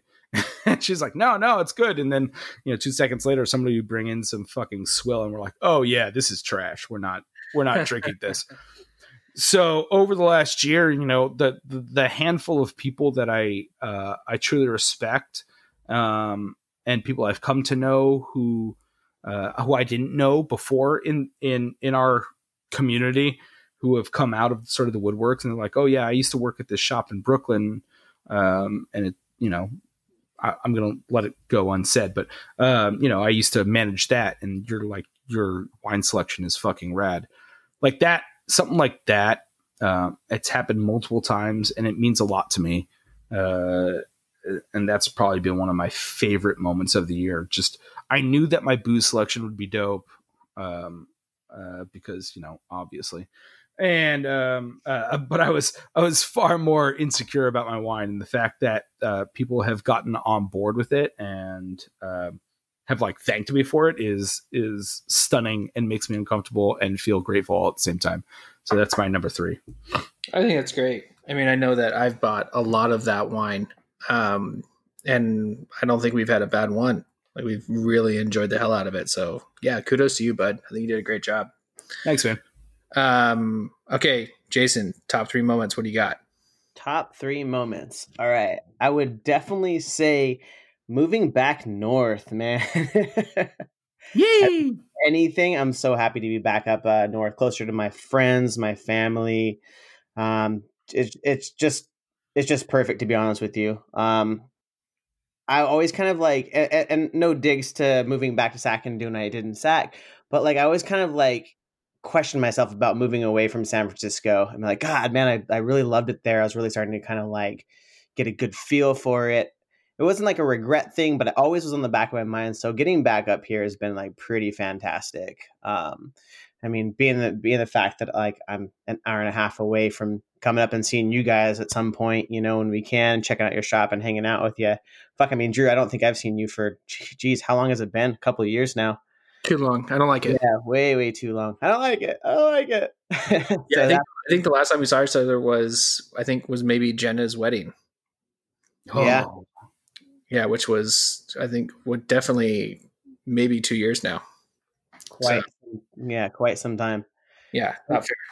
so that was been that's been pretty great uh number two and you know like definitely trying to keep the positivity on it is like even though it's been absolutely terrible to be in a pandemic and be stuck at home it's been pretty awesome kind of just hanging out with my wife you know just like working together in the kitchen more and kind of hanging out because you know like before we had such opposite schedules for a long time whereas like you know she's coffee i'm i'm bar so we just kind of see each other on the days off and then in San Diego, I was working like fucking 90 hours a week, just constantly fucking cranking, not 90, but like 70 hours a week, just going for it.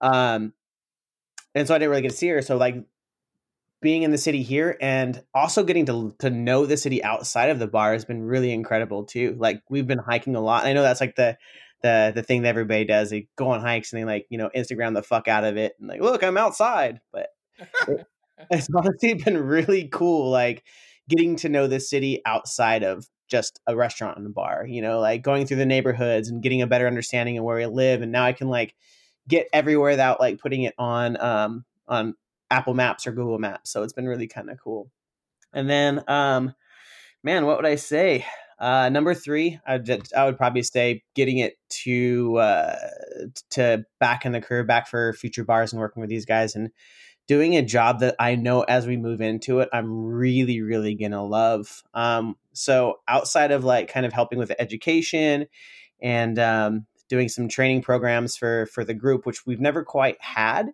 um, here. Not only that, as I have a couple of um, of openings we're going to be doing as soon as you know this kind of like turns itself around. I've got a venue that we're doing with the first time with food, which is kind of exciting. We're going to do more of like a neighborhood uh, burgers and fries, kind of like awesome, just fun cocktails. Nothing like super crazy and and intense with the cocktail program, but just really fun. And to be honest with you, I'm pretty excited about that. You know, I mean, like I feel like I've I've run the gamut of trying to make really crazy, interesting cocktails and learning more about like you know um, about spirits and understanding about like hospitality and like running all these different these different angles and it's going to be nice to do something that's going to be stripped down and just straight fucking fun Like no no major crazy like oh my god I can't believe you have that. It's just going to be a good time. And on the flip side, I'm doing the complete opposite, and I'm doing like a really really upscale like jazz bar that has a collection of whiskeys. Um, running from the last 15 years that have just been stockpiled and held for this project. So Fuck yeah. it's going to be like all crazy barrel selections from the company that they've ever pulled. Um, fucking like just old bottlings of like everything Murray McDavid's from like the beginning when Jim McEwan was doing all that stuff. Like there's going to be some intense stuff on these on this on this spirits list and it's going to be really cool to do a cocktail program that that matches that and bring more of like a attention to detail with with that program so doing the, the project manager thing has been great because it's just like throw it at me and i'm going to do something completely different each time I'm so excited to have like a dope jazz bar because I can't I can't really name too many in Northern California that I can actually go to that are like would be amazing jazz and amazing booze at the same time. And I believe if anybody could do it, it's gonna be you and future bars. It's Okay, so great.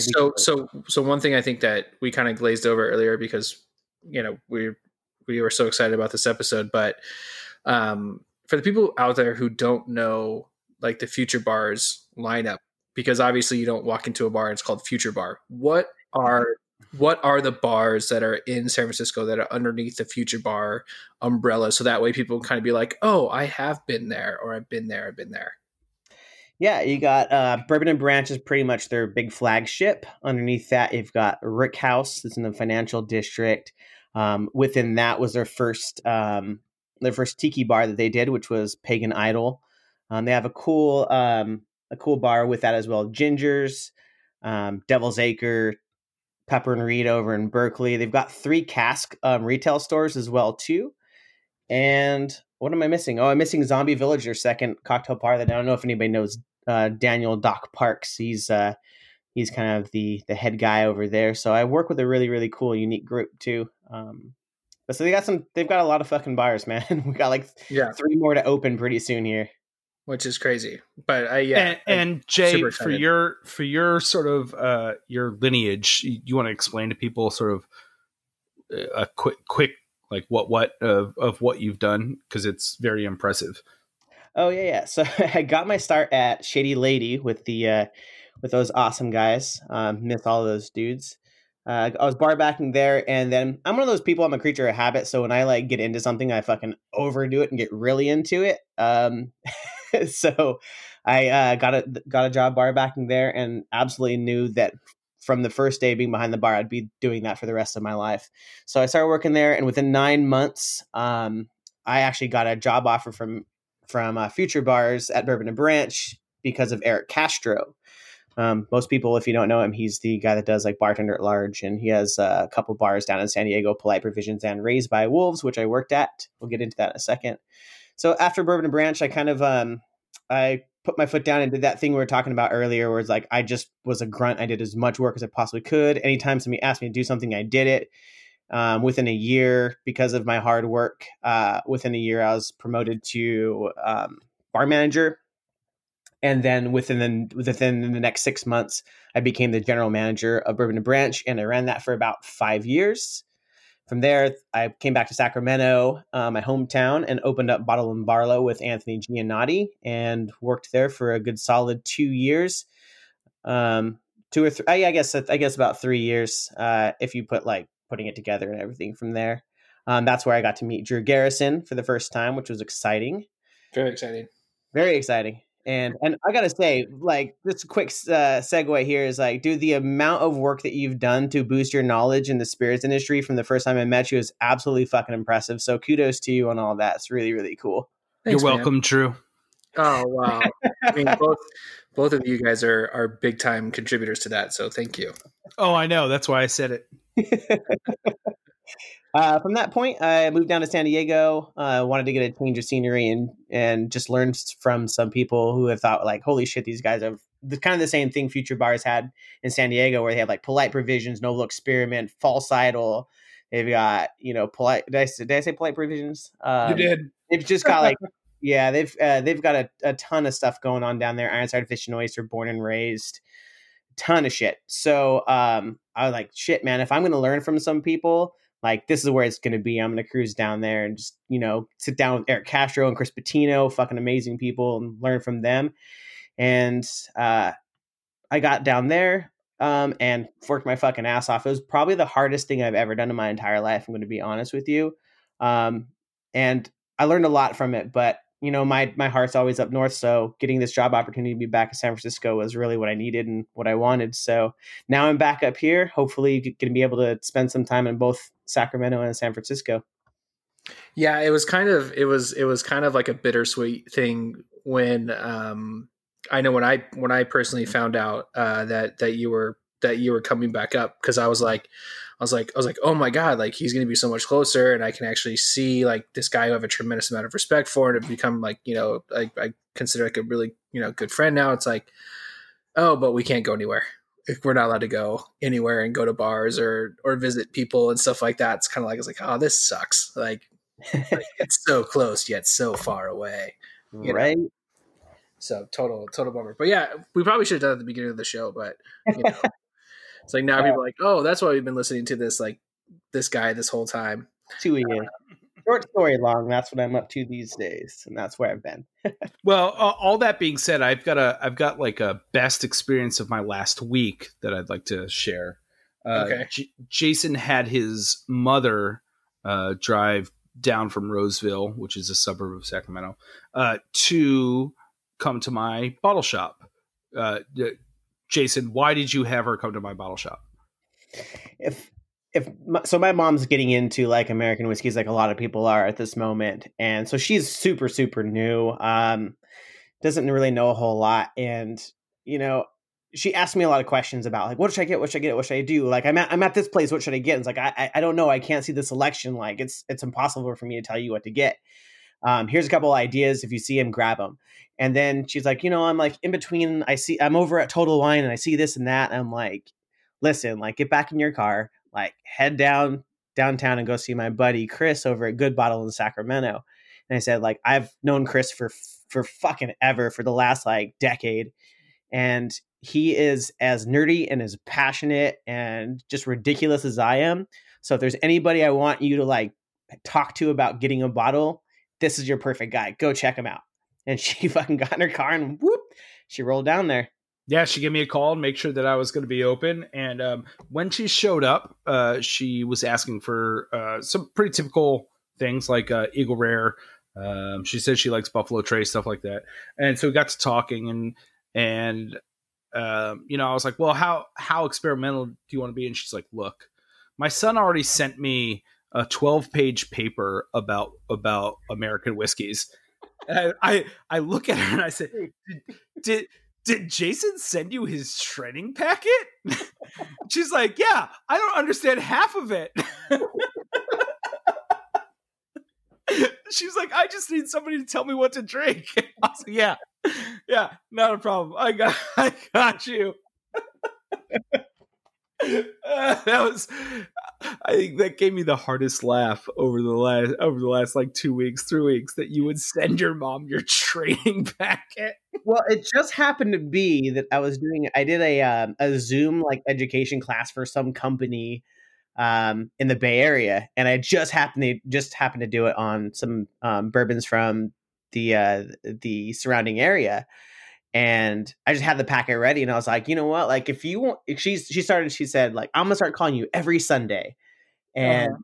and I said, okay, cool. Well, you're into whiskey. Let's let's have something to talk about. Like, tell me what you're drinking. So I, f- I figure like, hey, just look through that. Like, we'll talk about it. So I like that you think that looking through a 12 page fucking thesis on fucking American whiskey is just something to talk about. We do this literally all the time. What are you talking about? Like, did, did I just tell you how like when I get into something, I really get into something? Yeah, that's kind of the kind of the person I am. Yeah, I'm well aware. That's fucking great, man. It fucking made my goddamn day. It was lovely. Jesus. well, thank you for helping her out. I, I she was she was pretty excited. She's already cracked um, the Angels Envy, and I believe that's what she got and and loved it.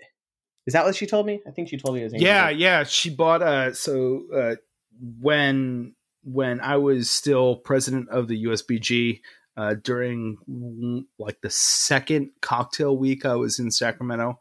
Um, we we being myself, Shady Lady, um, Jose Carrasco, a few other people ch- sat down uh, at what was then Poorhouse in the back bar, and Scott Krinsky when he was working for Angels Envy gave us a bunch of different samples um, to choose a uh, a whiskey barrel, like to sort of piece a whiskey barrel together.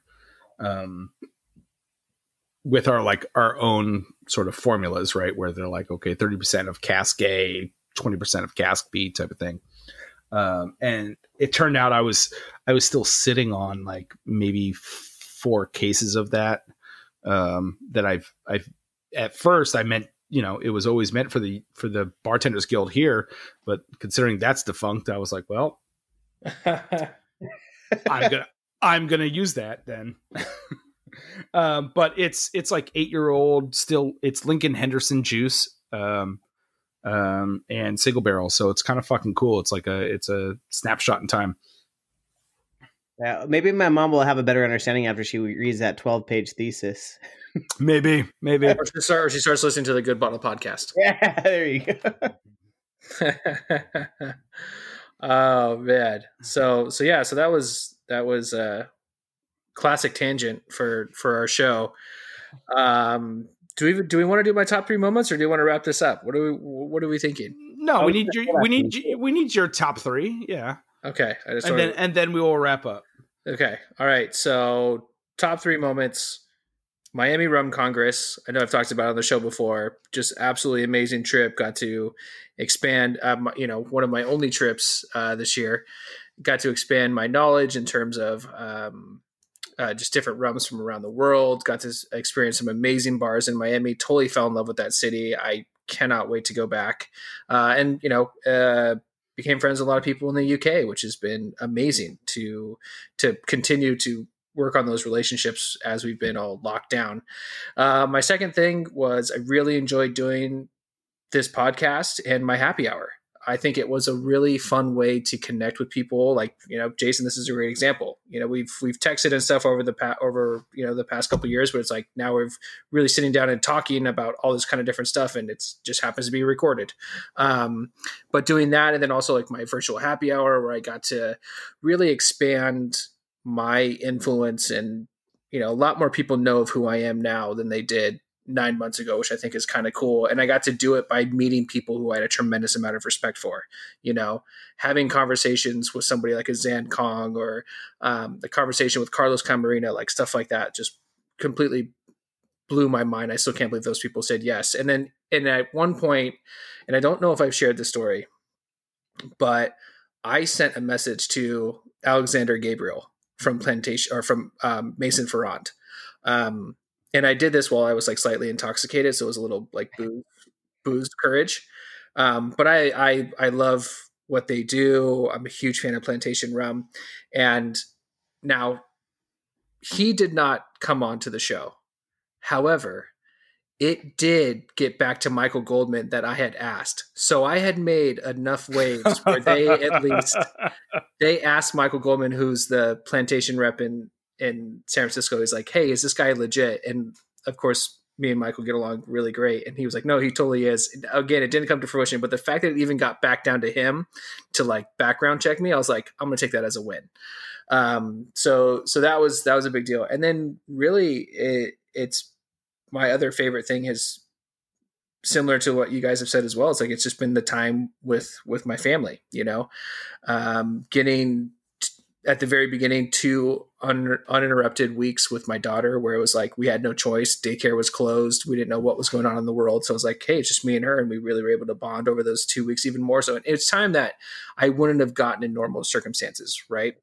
And then even as time has gone on and like you know her school got shut down for for a few months and then there was a there was a coronavirus uh, positive test where she got shut down again and it's like just time that it at it seemed like it was inconvenient, but it's like, wow, that was actually really great. And then the projects that me and my wife have done around the house and stuff like that, it's just been, it's really good. So as much negative as you think there might be in 2020, there was also just so much positive, and those were those were my highlights uh, from the year, which was just actually a pretty goddamn good year. Uh, It's fucking great, man. Yeah. good. All right, should we talk about dope people? Um, in theory, Let's do it. You know who's dope? Them over there. All right, and now for my favorite segment. I hope you guys are still hanging in there. Uh, an hour and 39 minutes and 37 seconds in is our dope follows of the week. These are people that we tell you to go and follow because they're so amazing. I'm going to start mine off. This is actually someone that we've shared before, but they did the most epic thing over the past week that I had to share them again because they're only getting better as they continue to grow. And that is the Instagram account Liquor Industry. Um, they're constantly posting liquor industry related memes and stuff like that, which is hilarious.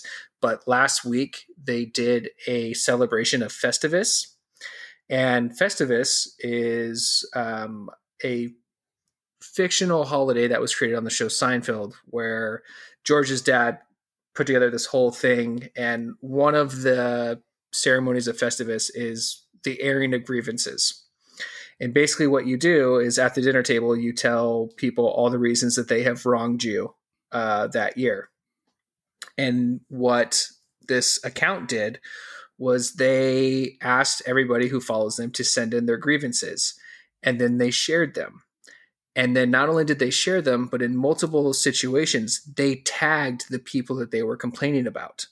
So you have this account which has thousands and thousands of followers actually tweeting at the different ones. And so some of my favorite ones was like, you know, at Jim Beam, who thought squirrel was a who thought squirrel whiskey was a good idea. and then um and then this was at Casamigos, add sugar, water, and vanilla to the tequila. That's why your dumbass aunt thinks it's so smooth. And it was just yeah. Um what feels like a cult but isn't a cult, Diageo on-premise managers and their swizz and their sizzle words. Ooh, I like Yeah. it. Uh, this was a this is a three parter one. Uh, Greg Beerworth, that one slings home for you, huh? Well, I, I mean, he knows he's he's bringing the sizzle. Uh, P- uh, Pappy is overrated, and allocated bourbons are a pain in the ass. The suppliers who don't know their markets are the worst, and to the accounts who have Tito's listed multiple times on their menus, fuck you. um, then there was there's this one, dear Constellation Brands, fire your entire innovation team. Thank you. and then uh and then this is this is one of my favorites. Consumer, I can't drink red wine. It gives me a headache from all the sulfites. Me, I roll. Maybe it's a seven dollar garbage wine you drink and nothing to do at all with the sulfites. so it was just it was so perfect and it was just and there was like 50 different um uh gripes that people had and it was just funny to see accounts them out. But that again, that's it. We've shared them before, but it was such an epic week with them that I had to share them again. And it's uh, at Liquor Industry, and it's just it's the best account on Instagram. I love it so much. Did you make those BTAC uh, Jello shots, by the way? Uh, I'm I'm still working on it. I'm going to. It's it's going to happen. I've I've been talking to my buddy about it. He's willing to give me a little bit of it, and then yes, I am going to make them. So That makes that makes me so happy. Yeah, it's definitely happening. So, yeah, by the way, uh, Jayson makes the best jello shots in the entire land and he just follows the instructions. It's actually not that complicated, It's But really some- easy. but somehow they end up tasting better than everything else. But yeah, I'm I'm going to be making jello shots with uh with uh, BTAX. So, It just needs a little extra love. That's all it takes. Uh, for for the uninitiated, do you want to explain what BTAC is? so it's the Buffalo Trace Antique Collection and they do like a Sazerac, a Stagg Junior, um was it a Weller or a William 18, Eagle Rare 17. There you go. There you go. Yeah. And so they're they're whiskeys that should cost like 80 bucks on the shelf, but they often sell for 600, 800, 900 dollars. And so I really want to make some jello shots with them and just make people mad. I love it. I love it. yes, I am I am going to do that and and yes, I I will document it so to really get the full effect. Uh, uh, Chris, who's your follow this week? Uh, sticking with the positivity uh, vibe of our show.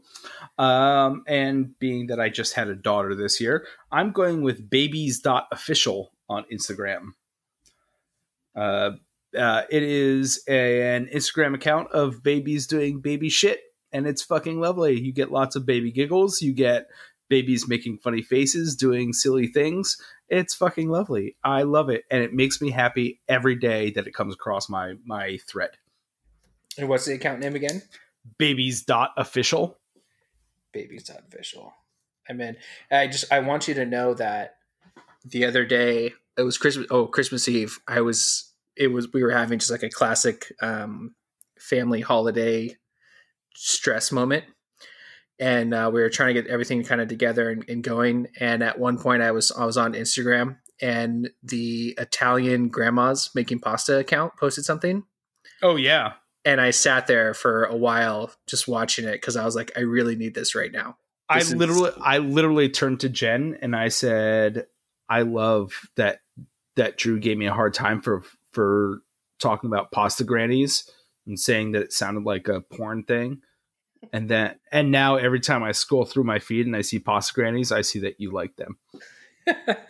it's it's it, it- Mhm. as you described it in our previous episode. It is strangely therapeutic, and It's fucking incredible. It has changed my life. yeah, Jayson, are you familiar with what we're talking about? I am not. Wait, we're gonna have to tag you in one of their posts, but it's um, it's Done. It's, yeah, there you go. It's basically just grandmas in Italy making pasta using these very old world techniques, and it's just it's amazing. It's the best. Like I, it, we're not doing it justice, even describing it the way that we are. But um, when you see it, you'll get it. Uh, But I, I definitely need. And I thought about you the other day, Chris, with it. I was like, I was like, thank God for this account because I'm about to like punt babies across my street, and I, I need this to calm down. So, yeah, this is my moment of zen now, is watching Italian grandmas make pasta. That's great. Uh, Jayson, do you have anybody that you think that we should follow? Oh man, I mean, like I was saying before, Hard Times is amazing. Um, I love that. I would probably say if I wasn't going to look at that, I, I I can't find the guy's name, but there's this dude that I follow that does all these like crochet outfits, and it's the weirdest thing. And I don't even know how I got to start following this person, but it's it's fucking wild what this guy makes out of crochet. He like does like he does like beach umbrellas. It's it's really bizarre. I will find it and I will tag both of you in it, and I don't know somehow try to get that message passed. But it's it's pretty incredible what he does. I love That's it. awesome. And then, um, and then, just for for for people at home, if they want to follow you and the the stuff that you have going on, is there anything? Is there any social media that you would like to share, or any? If if someone's like, I want to know how to be a manager, is there any way to reach out to you that you Yeah. that you're comfortable with? Definitely. Um, you can find me on um on uh, Facebook with my name. It's just J A Y S O N. Last name Wilde W I L D. You can go ahead add me and uh, hit me up about any questions that you have, or you can find me on Instagram at Rocky Stone. Spelt how you how it sounds R O C K Y S T O N E. I'll talk about that, but that's a that's a long fucking story. why why that's my handle. We'll long do, story for another time. we'll do that on Jayson Wilde Part Two, the Good Sounds Morning Podcast. awesome. All right, pop that bottle of champagne, Chris. Ooh, I love champagne. Have I told you how much I love champagne this year? Yes, yes, you have. Ooh.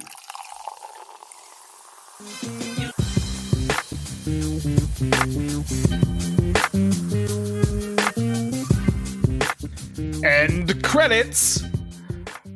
This episode is produced by these two guys. Clearly, it's been poorly done, but the music has been fabulously done this entire season by the Brothers Moore. And if you are, before we go and kill these two bottles that we've been drinking, actually, I'm, I'm pretty close. Uh, that if you enjoyed today's episode, please subscribe and leave us a five star review. You can also follow us on Instagram or Facebook at the Good Bottle Podcast, and you can also support the podcast and my desire to now have a crochet suit by checking out anchor.fm slash Good Bottle Podcast. and if you would like for us to cover a story and if you are on a brand that wants to be featured, please email us at the good bottle goodbottlepodcast at gmail.com and Drew will definitely get back to you. Eventually, I will check that email, but it hasn't been recently. As a reminder, you can also purchase the bottles that we drink on this episode at thegoodbottleshop.com. Jayson, thank you so much. You are the best person for doing this and bringing all the positive vibes. We knew you were the right choice for this. So thank you, thank you, thank you. We hope to have you back again soon. And uh, Chris, cheers. Cheers, Cheers. Thank you so much, you guys. That was amazing. Thank